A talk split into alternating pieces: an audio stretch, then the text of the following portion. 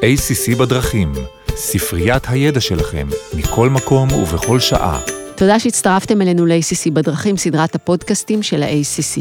ACC הוא ארגון היועצים המשפטיים הפנימיים בישראל. אני עורכת דין מירב לשם, והיום אני מארחת את עורך דין איתן צפריר ממשרד פירון. איתן שותף במחלקת משפט מינהלי, דיני מכרזים ורגולציה במשרד, והוא מתמחה בחקיקה, רגולציה ומשפט מינהלי. אני ממקדת לכם ככה את התחומים, כי איתן נוגע בהרבה מאוד תחומים שיועמ"שים אצלנו מתעסקים איתם. זה לא רק אכיפה מינהלית ומכרזים שעובר לכם בראש, איתן מומחה לרגולציה בתחום הבריאות, התיירות, מזון, תחבורה ודיני הגירה. התחום האחרון נוגע להרבה חברות שמעסיקים עובדים זרים, שמעסיקות עובדים זרים, חברות שמתעסקות עם רילוקיישן של עובדים, וכל הטוב הזה של משרד הפנים, משרד הקליטה, ביטוח לאומי, רשות המיסים וכולי. אני מפרטת את זה רק שתבינו שהרגולציה, או בשמה העברי, ההסדרה, מחבקת אתכם מכל כיוון. חיבוק עוטף שלפעמים הופך לחיבוק קצת חונק. והיום אנחנו נדבר על מהפכת הרגולציה או מהפכת ההסדרה, לאור הקמת רשות ההסדרה הממשלתית, וכמובן, איפה זה פוגש אותנו היועמ"שים, כי אנחנו תמיד מתעניינים באיפה זה פוגש אותנו. אז שלום איתן, ואני שמחה לארח אותך כאן באולפן של קובי קלר. שלום מירב, אני גם מאוד שמח להיות כאן איתך. לפני שנתחיל, disclaimer קצר, הפודקאסט מיועד להעשיר את הידע הכללי שלכם, כל מה שנאמר בפודקאסט הוא בוודאי לא ייעוץ משפטי ולא מחליף כזה. אז נתחיל אולי מה זה המדריך הממשלתי לגיבוש רגולציה. השם הזה הוא במיוחד לחובבי מדע בדיוני, הוא מזכיר מיד את המדריך הטרמפיסט לגלקסיה של דאגלס אדמס, שזה אחד הספרים האהובים על הילדים שלי, ואני מאוד מקווה שהמדריך הזה לא נמצא במחוזות האבסורד כמו הספר. שלום מירב, אכן, כמו שאמרת, לאחרונה פרסמה רשות ההסדרה הממשלתית את המדריך הממשלתי לגיבוש רגולציה, וגם להערכת ההשפעות שלה. מאחורי השם המשעמם והאפורי הזה, מסתתרת רפורמה ענקית בדרך בה אנחנו מגבשים רגולציה בישראל. בביקורת על הרגולציה, ואולי הכי חשוב, בכלים שיהיו לבעלי העניין, המפוקחים והמושפעים ממנה, להתמודד איתה. אנחנו נדבר היום על המטבח החם של הרגולציה, ועל כל התבשילים השונים בכל הרמות האפשריות, ש... אה, כוללים אה, תקנות, נהלים, חוזרים, צווים וכל הוראה נורמטיבית אחרת. מה שאתה אומר בעצם שחברות והיועצים המשפטיים שלהם יוכלו להשפיע על רגולציה מתהווה ועל הכללים שעוגנו במסגרתה? זה מה ששמעתי בין השורות? נכון, בדיוק ככה. היסטורית, הרגולטורים היו עצמאים לקבוע את ההנחיות לפי מיטב שיפוטם המקצועי.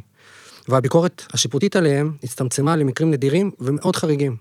מהפכת ההסדרה, זאת שרשות ההסדרה היא חלק מרכזי ממנה, לוקחת מהרגולטורים את השליטה הבלעדית בהליך. מעכשיו, הרגולטורים יהיו מחויבים לאמות מידה והוראות שמוכתבות על ידי רשות ההסדרה ונתונים לפיקוח שלה.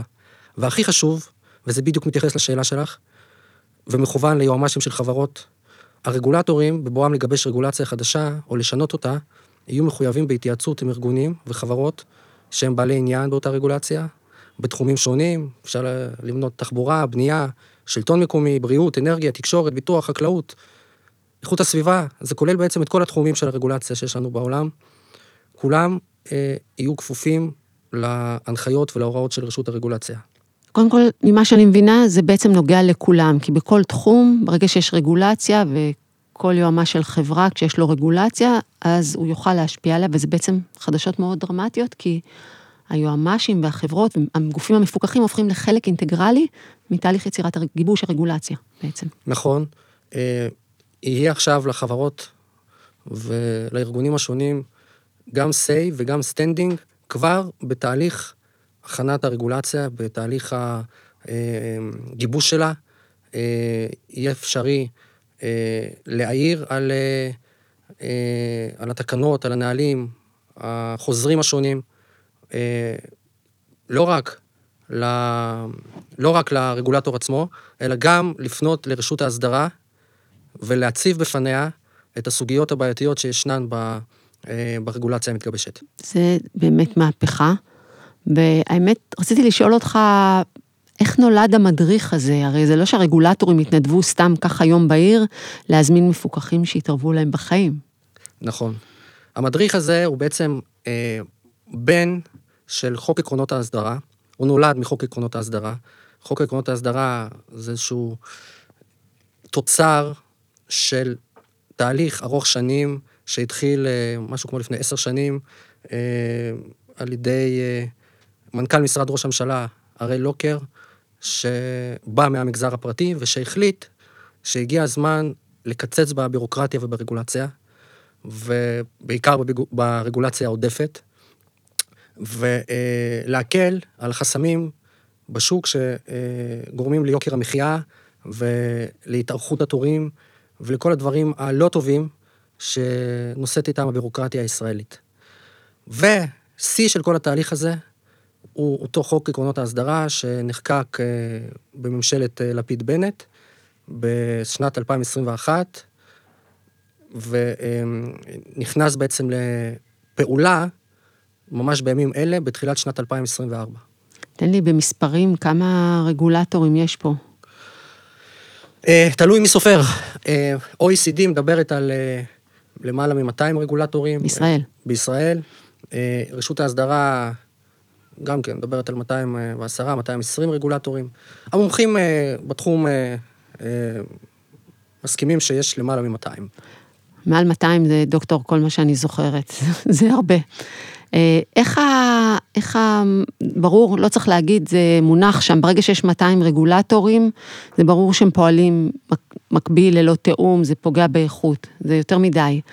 איך המהפכה הזאת אה, אמורה לתקן את זה, את הנושא הזה של עודף רגולציה? יש לך אולי איזו דוגמה טובה בשבילי? כן. בוא ניקח לדוגמה את תחום רישוי יבוא המזון. אוקיי? זה נושא שקרוב לכולם, האוכל שאנחנו אוכלים. אז נושא רישוי המזון אכן סובל מעודף רגולציה, והייתי אומר גם מכפל רגולציה. ניקח לדוגמה את נוהל רישום מזון חדש של משרד הבריאות. לפי הנוהל הזה, מוצרים שמיוצרים באירופה, בטכנולוגיה שלא קיימת בישראל, מוגדרים כמזון חדש. מדובר בחסם יבוא משמעותי שמחייב את היבואן בבניית תיק מקצועי מורחב, זמן המתנה לקבלת אישור שנמרח על פני חודשים רבים, אם לא שנים. הדרג המקצועי במשרד הבריאות הוא גם לא תמיד זמין, אז זה מעריך עוד יותר את הדברים.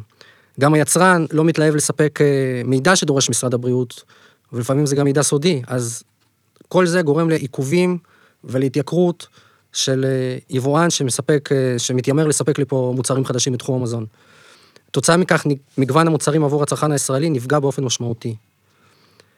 אם משרד הבריאות היה מבקש להתקין נוהל עכשיו, אחרי שרשות ההסדרה קמה, היה עליו לעשות סדרה של פעולות שהיו גורמות לו אה, לחשוב פעמיים אם להתקין את הנוהל הזה או להסתפק ברגולציה שכבר קיימת, רגולציה של האיחוד האירופי, שלדעתי היא לא פחות אה, טובה מהרגולציה אה, שלנו ולפעמים גם יותר טובה. יותר מחמירה גם. אה, יותר מחמירה, יכול להיות שיותר מחמירה, אבל היא בטוח, אה, יושבים שם פחות, אה, לא, אנשים לא פחות אה, טובים וחכמים מהרגולטורים הישראלים. אה, אז אם משרד הבריאות היה מבקש להתקין עכשיו נוהל כזה, היה עליו להסביר תחילה למה לדרוש תהליך כזה, כאשר המוצר כבר מיוצר ומאושר באיחוד האירופי ועומד בדרישות האיכות הבינלאומיות. היה עליו להסביר ולנמק כיצד נוהל כזה מקדם את בריאות הציבור, ולמה מה שטוב לרגולטור האירופי לא טוב לישראלי. ומעבר לכך, משרד הבריאות יצטרך גם להציג מספר חלופות, ויתחשב בעלות תועלת שלהן, לאור המדיניות ניהול סיכונים, וכל זאת תוך התבססות על נתונים וראיות. בעצם בין השורות, אה, אני שומעת ממך שיש כאן גם איזושהי יצירה של אה, סטנדרט אה, שיחייב את כל הרגולטורים ואיזה נוהל אחיד עם ביקורת. השאלה היא כמה הסתגלו לזה, והייתי רוצה שאם אתה יכול ככה להנגיש לנו את ה... אני הסתכלתי על ההנחיות האלה, זה אמ, גבס, יבש, אתה מסתכל עליהן והן מאוד מאוד טכניות, מאוד אה, אה, בדיטיילס, והייתי רוצה קצת שתנגיש לנו את המטרה ואת מה מסתתר שם מאחורי כל הפרמטרים וכל ההנחיות של, שבתוך המדריך. אכן את, אכן את צודקת מירב, גם המדריך וגם המסמך הנוסף, אני קורא לו מסמך, מסמך חלוקת הציונים של רשות ההסדרה, הוא אכן מסמך עמוס בפרטים ומלא בגרפים ומשקולות ונוסחאות מסובכות, שלא אומרים דבר וחצי דבר לאדם הפשוט. אבל ההנחיות האלה, לטעמי, הולכות לזעזע את מכונת הבירוקרטיה והרגולציה הממשלתית בישראל. אני כשאני מסתכלת על מה שאתה אומר, אני שואלת את עצמי מבחינת היועץ המשפטי. אלה כלים שלי לבחינה של הרגולציה, זאת אומרת, גם לבחינה וגם לתקיפה. אני יכולה לבוא ולהגיד, רגע, רגע, רגע, אתה הולך להטיל עליי, להשית עליי רגולציה, איזה חלופות הבאת, מה בעולם, זה דברים שאני צריכה לחפש בתוך הרגולציה החדשה, ואלה הכלים אחר כך שאני אוכל בעזרתם לתקוף את הרגולציה הזאת. קודם כל, אם הרגולטור עשה עבודה טובה, על פי הכללים החדשים של רשות ההסדרה, כן? והוא בהחלט שקל את כל הפרמטרים האלה, והוא מחויב לשקול אותם, כן? לא יהיה לך קייס. אז אם, אם הוא עשה את כל הדברים האלה, את התהליך כמו שצריך, כנראה שהוא יצא ידי חובה. אבל, כן? אני מתקשה אה, אה, להאמין שאם אה, אה, היכולות והתשומות שעומדות לרשות הרגולטורים, אכן ניתן בעצם אה, אה, להעמיד את הסטנדרט של הרגולציה שדורשת רשות ההסדרה. אה, עוד פעם, לא בגלל שהרגולטור לא רוצה, אלא בגלל שאין לו את המשאבים הדרושים בשביל אה, לבדוק מה קורה בעולם, לחשב את העלויות תועלת של הדברים, את התוחלת של הדברים, אה, אה, ו, אה, ולהמציא איזשהו מסמך שלם.